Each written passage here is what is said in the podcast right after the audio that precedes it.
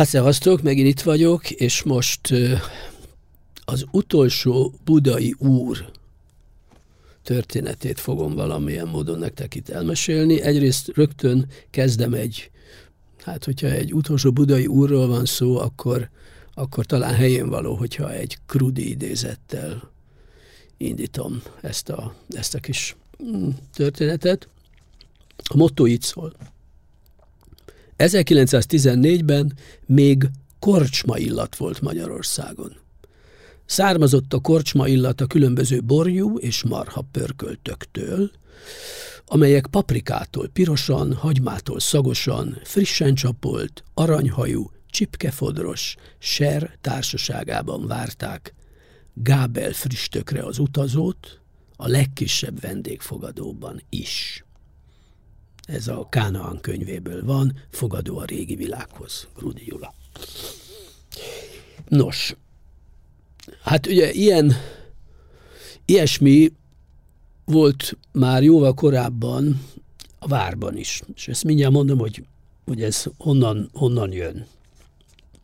Mert egyszer volt egy Nöpauer Máté nevű templomépítőmester, aki a hát a 18. században működött, és ő valójában egy templomépítő iparos volt. Munkásságát mondhatnánk a magyar kései barokk építészet egy csúcspontjának. Tudnék, nap mint nap láthatjuk a fővárosban alkotásait, hogy ott van például a Szent Anna templom a Batyány téren, aztán az Újlaki templom, a Margit körúton a Ferences templom, a főutcában a Szent Flórián kápolna, a Tabáni plébánia templom főhomlokzata is az ő munkája, vagy pedig, ugye hát ott van a várban, a Táncsics Mihály utcában az Erdődi palota. Ez mind ennek a Nöpauernek a, a műve. De én csak azért citáltam őt ide, mert hogy ő valójában egy, ugye egy egy 1784-ből származó budai összeírás szerint Nöpauer mesternek ugye számos lakóingatlana volt, főképpen a várban, és többek között a Fortuna utca három épület is az ő tulajdonában volt. Ez egy ilyen kétemeletes, középkori alapokon nyúvó barokk épület, és itt ugye a végleges formát valamikor a 19. század végén nyerte el. Tehát nagyjából mondhatni, hogy a mai formáját, és, és, ekkor, és ez egy fogadó volt. A földszinten volt egy kocsmá, az emeleten pedig vendégszobák voltak, és hát ez, most mondom is, hogy ez melyik, mert ez valójában ez a ma is létező, ma is egyébként fogadó is, meg, meg vendéglő is, ez a Pest-Buda. De ö, amikor ö, amikor én először voltam a Pest-Budában, és itt ugye múltkor meséltem arról, hogy milyen volt a Fekete Hollóban végigenni az étlapot, és akkor egyébként ki is felejtettem azt az egy apró kis, de elég fontos kis momentumot, ami egy ilyen motiváció is volt részemről, hogy ugye akkor ment a mozikban a Cool Hand Luke, amit a, a várjál, mi volt a magyar címe, a Bilincses mosoly, igen, az volt a címe akkor, de hát a Cool Hand Luke, ez volt az eredeti címe, Paul Newman-nel.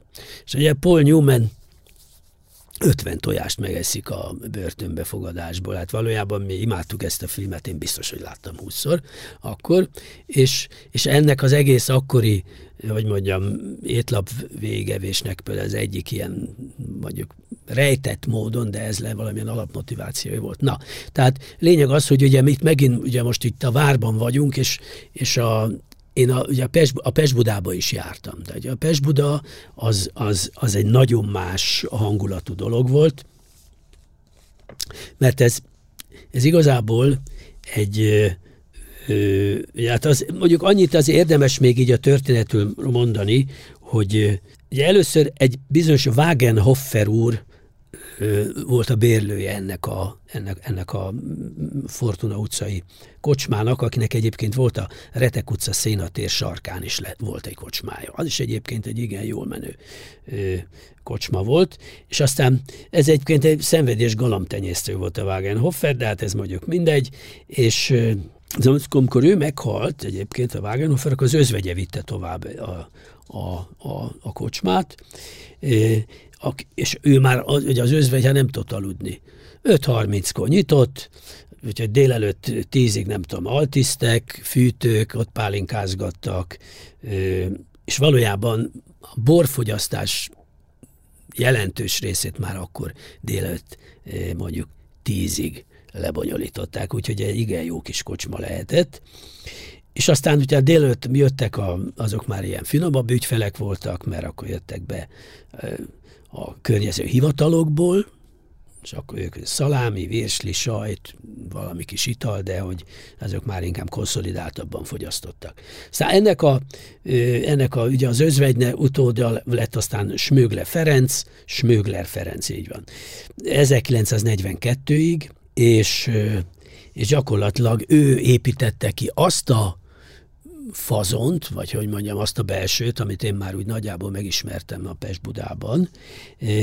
Ez egy ilyen nagyon szép kármentő fogadja, fogadta az embert belépve, és most nem fogom elmagyarázni nektek, hogy mi a kármentő, majd legközelebb. És aztán utána egy artista, artista család is volt itt, akik bérelték, és amikor államosították, valójában akkor lett Pest-Buda, tehát akkor kapta a nevét. És ez ugye a 60-as években, hát most már egyre közeledünk ahhoz a ponthoz, amiről én beszélek, ez egy olyan elegáns étteremnek minősült, fehér abroszos, hangulatvilágítás, apró ernyős lámpák voltak a, az asztalokon, tehát ilyen finom, intim megvilágítás volt. Ezek ilyen kis per, pergamen ernyőcskék voltak, még ilyen sárgás fénye volt.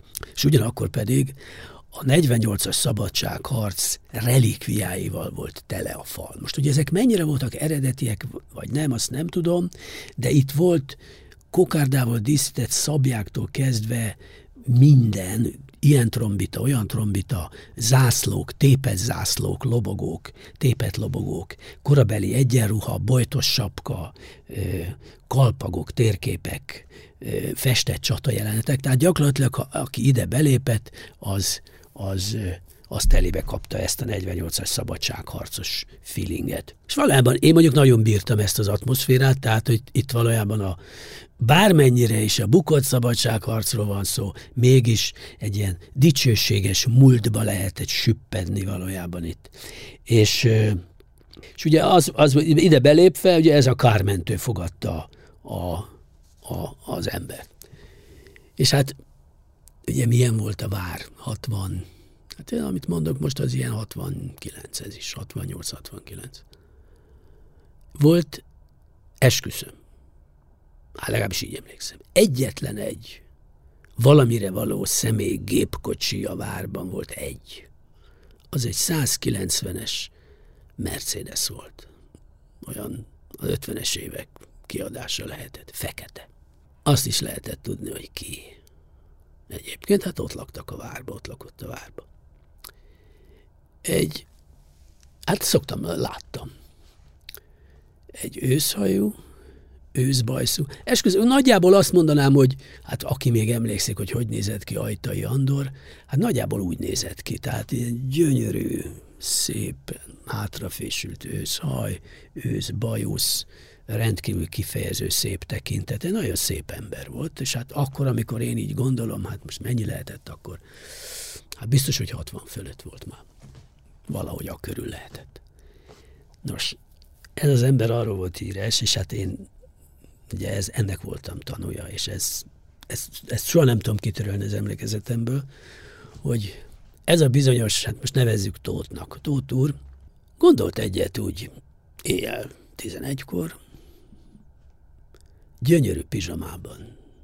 Lesétált a lakásból, átsétált a Pesbudába, beállt a kármentőhöz, a pulthoz, rágyújtott, és ott állt gyönyörű, kipucolt papucsban, pizsamában, és ott iszogatott, és nem tudom, kurizált, a, mert ugye éppen a tudom én, a söntésben éppen egy hölgy áll, de hát nyilván ismerte, nem erről van szó. Tehát ugye, mert napi vendég volt meg, hát ott a várban az egy ilyen nagyon zárt világ volt, és, és ott állt pizsamában a pultnál, és fröccsözött.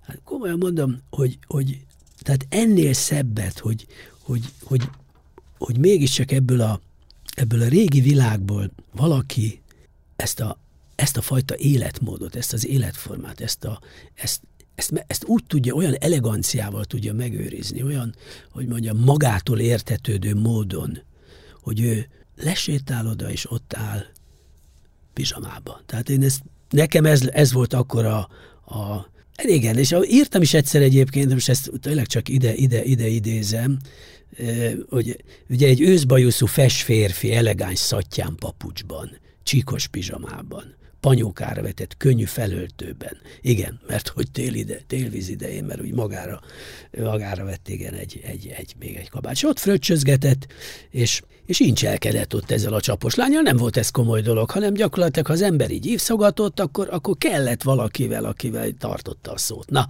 szóval csak ezt, még, még ezt, ezt az én kis finom Persbuda emlékemet akartam így ebből az időből elmondani, aztán nem foglak már benneteket traktálni ilyen 60-as évekbeli történetekkel, de, de ezt, ezt nem hagyhattam ki. Úgyhogy szevasztok a viszont hallásig.